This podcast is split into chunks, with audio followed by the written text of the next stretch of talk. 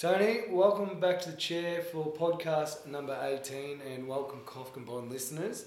Uh, we're on the topic that everyone loves. I reckon it's the most exciting topic. Uh, our clients love it, Tony, superannuation. It's exciting uh, when people understand the benefits of it.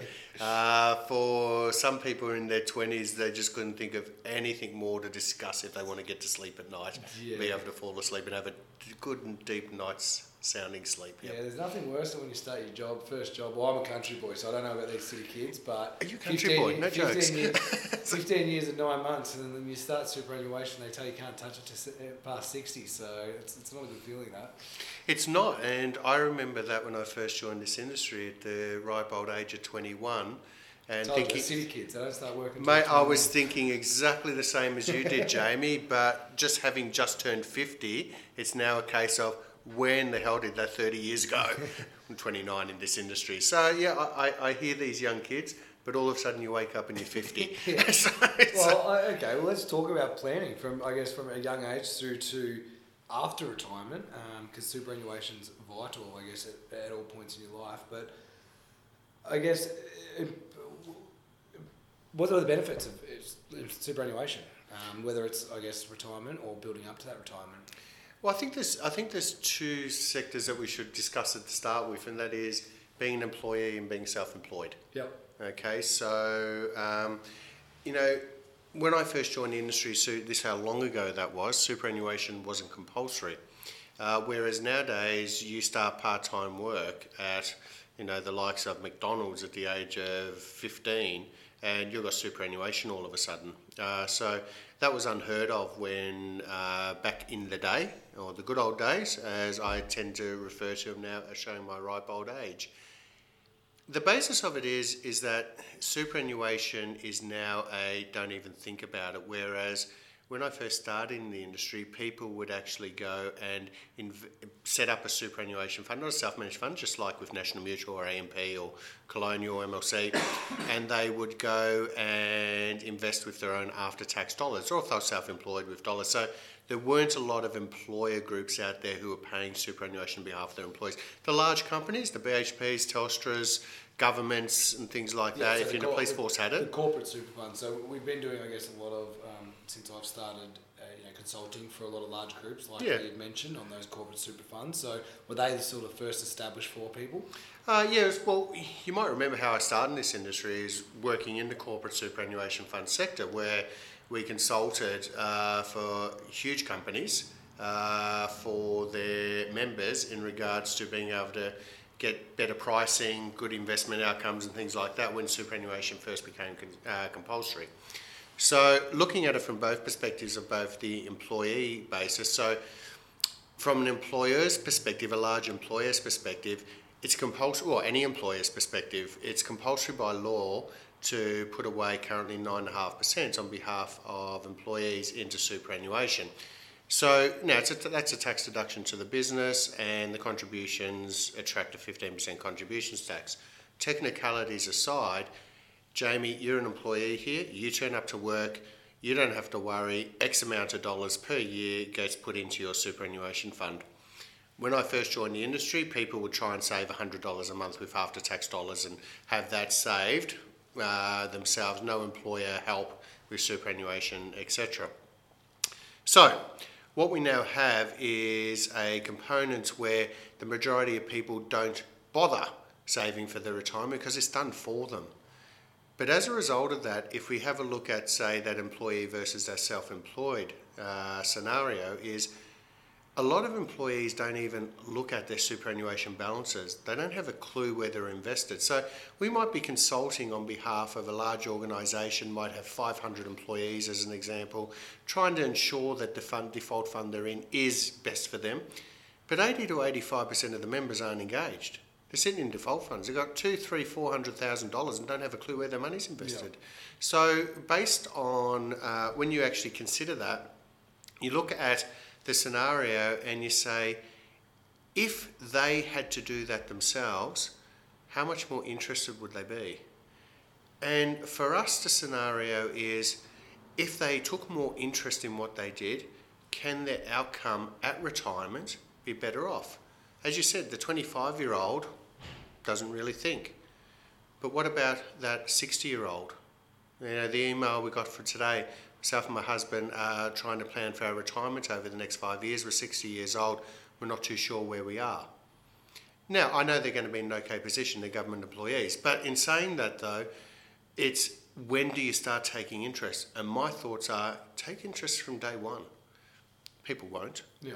But, but be engaged. We've talked we've talked previously about the compound effect. Um, yeah. There's a book that we've read in here and it's discussion. We've had it a conversation series. But I guess you take that action as a younger person, um, save yourselves on fees and be in the right fund and I guess try to mitigate risk in those bad times. And, and that can play a huge effect because it keeps growing. Yeah, and I think there's an advantage with some of the simpli- simplifications of the rules in recent years where, as an example, you can actually save with after-tax dollars now. So, for example, you might decide that you just want two hundred dollars a month to go into your superannuation fund and we can salary sacrifice that on your behalf.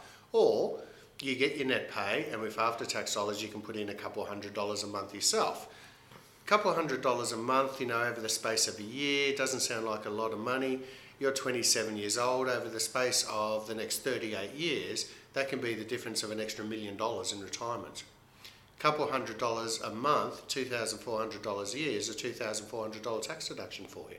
So you get to claim that deduction even with saving with after-tax dollars nowadays, so it does simplify it. But that small amount now, over the next, in your case, thirty-eight years, is a huge difference. So for that fifty-year-old to try and make up that million-dollar balance when they start saying, God, I've only got fifteen years to go, I'm going to start uh, saving for my retirement, that's nearly impossible to be able to save the same amount, or because the maximum you can put into super is twenty-five thousand dollars a year as a tax-deductible contribution, otherwise it goes to after-tax dollars. But that's going to be nearly impossible for that fifty-year-old to make up the difference of the small amount that you can start saving today. So this is what we're saying to the younger members of the employer groups that we consult to, is get engaged, understand where your money is, understand the risks involved where your money is, but also at the same time, take advantage of the rules and take advantage of the fact, you know, without wanting to get slapped across the face like Tim Gurner and Bernard Salt have with the avo- smashed avocado and toast. Still have your smashed avocado and toast, but saving two hundred bucks a month, you're not going to miss it. But the benefit in the end can be absolutely huge. Yeah, you. Before you were talking, I guess, about the self-employed um, and, yeah. those, and those S M E clients. Um, and as you were saying, if I turn up to work, then you're going to pay my superannuation. But we actually find a lot of the times when uh, S M E business owners come in, they're actually abiding by the laws and paying their staff, but they're not doing it for themselves. Yeah, it's it's interesting, isn't it, when you you go and see an S M E who, you know, is turning over, you know, five or ten million dollars, got a business making a million dollars profit a year, paying three hundred grand in tax um, on that profit, taking a very healthy income. Their accountant's doing the best job possible to get the tax, minimise the tax as much as possible. Uh, you turn up and work for that that uh, that person, they pay you a hundred grand, they're putting away nearly ten thousand dollars into super on your behalf. And then you have a look at their, you're doing all the work for them, and you sit down and you look at their superannuation balances, and they've got fifty grand, one hundred grand. And it's like, well, first of all, you're paying money in tax. Why aren't you putting money aside for yourself in your superannuation? Why aren't you taking advantage of the laws and putting away twenty-five thousand on behalf of yourself and twenty-five thousand on behalf of your spouse? It's lowering your tax bill slightly, but you're actually starting to accumulate something for retirement. So what I don't understand is why the self-employed person will follow the letter of the law on behalf of all their employees but don't bother to do it for themselves. And in some cases, it might be a case of, well, you know, it's um, I've bought these five or six properties outside of superannuation. Legitimate, not a problem. They they are building some investments. They've got a business, you know, that they could sell today for maybe three or four million dollars. Once again, legitimate. But at the end of the day, the business is what someone's prepared to pay for it when it's time for them to sell and retire.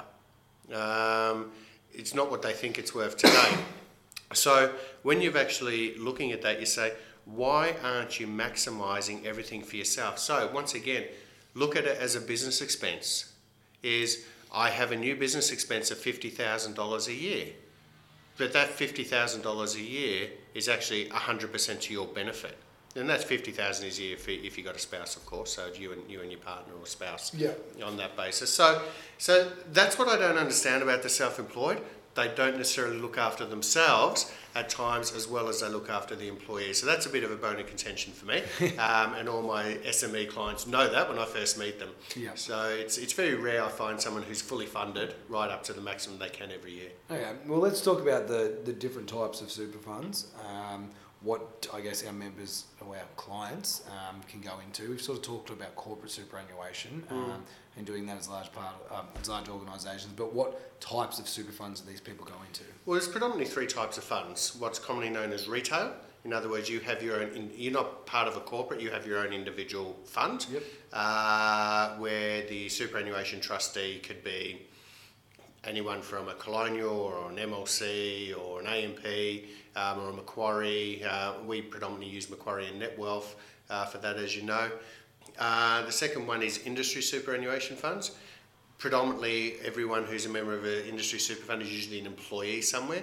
Sometimes they have no choice, they have to be a member of that. For example, to, to get on site, you have to be a member of C B U S as yeah. an example. Not suggesting C B U S is good or bad, it's just that that member doesn't necessarily have any choice. Um, bearing in mind they can roll over funds to another fund if it's worth their while. And the third one is a self-managed super fund, and, and for us with new clients, we won't recommend a self-managed super fund unless they want to buy a property, because the underlying investments are going to be exactly the same as what they would be in the, when we use Macquarie or NetWealth as a trustee, as an example. Yeah, and there's, there's increased costs that comes with oh, absolutely. There's the accounting, there's the auditing, uh, the, and, the, and, and on top of the increased costs, the increased obligations on the members who actually don't necessarily understand the rules. You know, I've met some financial planners who don't understand the rules of self-managed yeah. super funds, Jamie. So, so based on that, don't get me wrong, I love self-managed super funds, but you'd only use it if you're going to utilise it for something that you don't have to. If all you're going to do is have cash and direct shares, it's cheaper for you to actually have a retail fund with those exact same direct shares and cash than what it is to actually have a self-managed super fund, because why would you pay the three thousand dollars uh, plus in ongoing taxation and compliance costs as a result? So, so based on that, unless you're going to borrow money to invest in property or have your own uh, business premises uh, through your self-managed super fund, we wouldn't recommend that. But they are very popular investment vehicles, and if used correctly, it can be amazing, uh, amazing. Yeah, I guess so. I guess Liber- the Liberal Party's got in. Um, yep. That's happened a few months ago. Oh, geez, it's getting on a bit now. Yeah. But I guess that gives us a bit of certainty around superannuation. It does. For, gives us a bit of stability for yeah, a few years. For the few, next few years. So yep. I guess tax planning, um, that's an important part of the financial journey, and income in retirement. So I guess, do you want to touch on that and talk about ways that we do this with our clients? Yeah, there's a few things I suppose to consider here, and that is tax planning is, I, I touched on earlier that you can contribute up to twenty-five thousand dollars as what's known as a concessional contribution, claim that as a tax deduction. Just bearing in mind in here, um, you know, general advice disclaimer, yeah. don't go and running and do that. If you're an employee and your employer already puts away ten thousand dollars a year for you, the maximum you can put away as a tax deductible contribution is fifteen. Yep. Okay, so uh, so it's all inclusive in respect to that contribution. But from a tax... Seek, seek advice. Seek advice, that's what we're here for. Yeah. So it's... Um, but in regards to uh, the tax planning, one of the greatest benefits of superannuation is not necessarily just the immediate tax benefits of the concessional contribution, but it's the ongoing tax benefits. So as an example, if we buy a, let's say as an example, we bought an asset in your personal name or in a family trust or in your superannuation fund. And let's assume that was an investment property, let's say. So in that case, it would have to be a self-managed super fund. You bought the property for, round numbers, five hundred thousand dollars. And one day in the future, you're now sixty-five years old and you're planning on retiring, and that five hundred thousand dollars property is now worth one point five million dollars. And you decide that the income you're getting from that is not enough and you need to draw down on par capital. So what you do is you sell that property in your personal name. What you've now done is realised a million dollar capital gain in your personal name. So if we assume there's no tax, fifty percent discount is five hundred, you're roughly paying about two hundred twenty thousand in tax. That exact same property in a family trust, you get some tax relief. You can just distribute income to beneficiaries and things like that. There is some tax relief. Capital gains tax scenario, there's not a great deal more tax relief than what you get in your personal name. But you own that same property through your superannuation fund. Exact same property, bought at the exact same time. Let's say you bought unit one and unit two, they're next door to each other. Sold them both at the exact same time, got the exact same sale fee for the both of them. The one you self-managed super funds earn you the same income or same rent. The difference is, is that that income in retirement is tax-free. So let's say you kept the property and you rented it out for thirty thousand dollars a year. Well, that thirty thousand dollars you're paying no tax within the fund, and whatever income you take from the fund, you also pay no tax on. That income or rent in your personal name, you're fully taxed. You can't distribute that half in your spouse's name because that property's in your name. So that thirty thousand dollars is fully taxable in that scenario. I already touched on the capital gains tax. Let's say you sold that property in your self-managed super fund. You've realised a million dollar capital gain, so it is a realised gain. Tax rate over currently over the age of sixty, and as long as you're retired and the fund is in allocated pension mode, cash rate is, cash tax rate is zero. So based on that, you just saved yourself two hundred twenty thousand dollars in tax. So from a tax planning perspective, don't, when you're buying an asset, don't just think of the benefit that asset might get you now, buying it in your personal name. Long term, where is that asset? So from an estate planning perspective as well, your estate is not necessarily paying tax on that asset either when you, when you go and inherit it, if structured properly through a self-managed super fund, uh, et cetera. So, so, and I say structured properly, and we'll touch on that in a moment.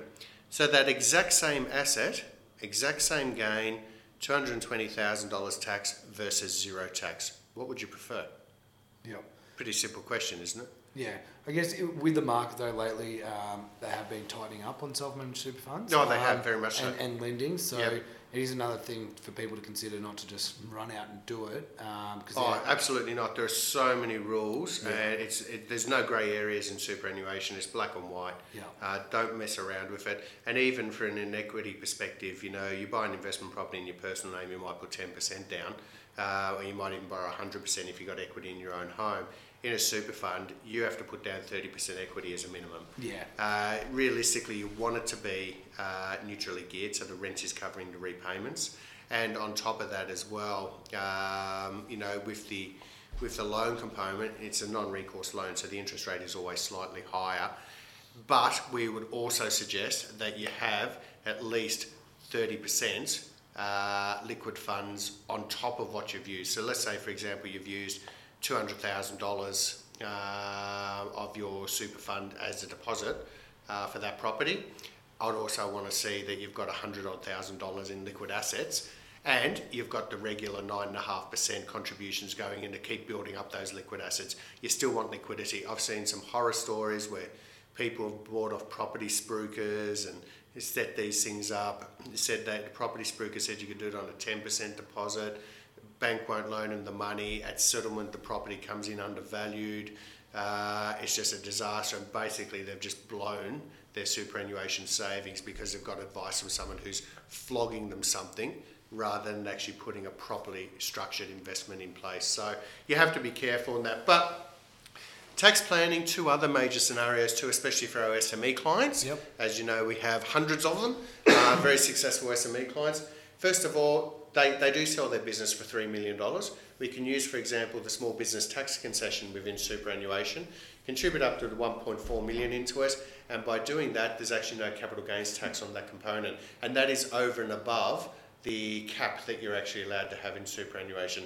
There's also another thing called the downsizers rule, which I thought was a tremendous rule. We've now used four times, I think, in here, where client there's, there's eight categories that all the boxes need to be ticked. Clients are over age sixty-five, they've retired, they've sold their principal place of residence with a view to buying a, another home or downsizing. They don't actually have to, but downsizing. They've sold that home, they're allowed to contribute up to three hundred thousand dollars each. Even, you can't usually use a bring forward rule once you're over age sixty-five on after tax contributions. And that once again, so if they're at their full market cap of one point six million dollars each, they can still make the downsizer contributions. It doesn't count towards that cap. So the government are doing this by allowing people to unlock equity basically in their home and buy a smaller place, contribute something into super, so they're giving them an incentive to do that as well. So uh, that's other great benefits. I mean, we did that last year for a couple of clients, I think were eighty-two and eighty-five, uh, something like that. Very successful people, sold their, sold their house, downsized the contributions, bought a house for half the amount, still had money left over. Yep. You know, so good, good. So there's a whole range of tax planning scenarios where we can use superannuation for. In saying that though, you don't invest to get a tax deduction, you invest to actually make a good investment, and if a tax deduction is attached, that's great. So where you invest the money, once you put it into superannuation, got all these advantages, is just as important as actually doing it to gain those tax benefits as well. Okay, so it's, um, but that's, that's what I'm saying, one of the greatest investment vehicles that has ever been invented. Thank you, Paul Keating. Yeah. No, you can definitely see you're passionate about it. Thank you, Paul Keating, for making it compulsory. Compulsory. Yeah. No, you can definitely see you're passionate about this topic, um, and I think when people come in to visit us, I think they see that, and they see that passion and our knowledge, um, and that's why I guess they come over to us. That's one of the reasons, but I think also too, Jamie, it's actually understanding the S M E market, understanding the rules, understanding uh, working in with other professional advisors. I mean, some of the tax planning stuff would be working with the S M Es accountants as an example to help that out. And some of the estate planning stuff would be working with specialist estate planning lawyers, not just your run-of-the-mill suburban lawyer uh, who might do some conveyancing and says he can do wills, but actually doesn't understand the tax uh, implications of putting things in place. So for the S M E client, having your estate planning, especially from your superannuation perspective, is also really important too. Fantastic. So what, what we have though is, there is a warning though in regards to superannuation and tax planning. If you consider, if the average Australian male now passes away, say at age eighty-five, you could consider that they might have a child who's in their fifties, maybe even sixty, okay, on that basis. So you usually find when people pass away, they've at least got children in their late forties. When a superannuation benefit goes from a spouse to a spouse, it classes as a tax dependent. On that basis, the money always goes tax-free. There's no tax payable. So if I have two members of a fund that have one point six million each, one of the members passes away, one of the spouses passes away, that one point six million comes out of super, tax-free, goes to the other uh, beneficiary tax-free. No, no issues there. We've now got one spouse left with a benefit with one point six million or one million or five hundred thousand, it doesn't matter, sitting in their superannuation fund. If they pass away and that goes to their adult non-taxation dependent children, kids over the age of eighteen or twenty-four if they're still studying, the tax on that is most likely at least seventeen percent. So if you consider that million dollars, there's one hundred seventy thousand dollars in tax that hasn't had to have been paid. This is the importance of, of seeking advice, and we know a lot of self-managed super fund clients don't seek advice because I can buy N A B shares myself as an example. But if they pass away, why would they pass on a one hundred thousand dollars, two hundred thousand dollars, three hundred thousand dollars tax bill unnecessarily to their estate? So on that basis, and we've done it for one client just recently who lost his wife uh, to Alzheimer's, he's not in the greatest of health, one child, and we're actually now taking his benefit out of superannuation, whilst he's still alive, tax-free. Putting it in his personal name, the income that he gets from it, not much tax on it. A lot of it is in a family trust. So basically, with his one beneficiary being an adult child, with his, with his one son, uh, who's, who has no dependents himself, basically it's a case of by doing this, we've just saved David, the son, two hundred twenty thousand dollars worth of unnecessary tax. This is the importance of seeking advice. Once again, the tax benefits whilst you're still alive and running away, running a business and everything is magnificent, but you have to do the tax plan, planning and estate planning and make sure that is set up as well. Otherwise, you've got lots of tax benefits all the way through, but your estate is paying tax unnecessary. Sorry for being so passionate about nah, it. I, I, love love it to- I love the topic. I love the subject. And I, and but more importantly, it, the strategies that yeah. we put in place. And I, I hope someone, I hope people listening can take something away from it, even if it's just one thing, and think, you know, get to start thinking about it, um, and maybe they might need to make adjustments to their own situation. Absolutely. And That's that's what good financial planners are for. As you know, we have our specialty market. We, we work with corporations and S M Es, and, and as a result, we have a lot of executives who have their own tax planning needs because their incomes are high and difference in contributions tax. And, and then we have, uh, disclaimer, we're not accountants, by the way, so we don't do tax returns. But in saying that, though, we have to understand the tax consequences and the estate planning consequences of everything that we put together for them. So, so I think superannuation, once again, I bow down on one knee to you, Mister Paul Keating. Uh, great initiative in respect to making superannuation compulsory.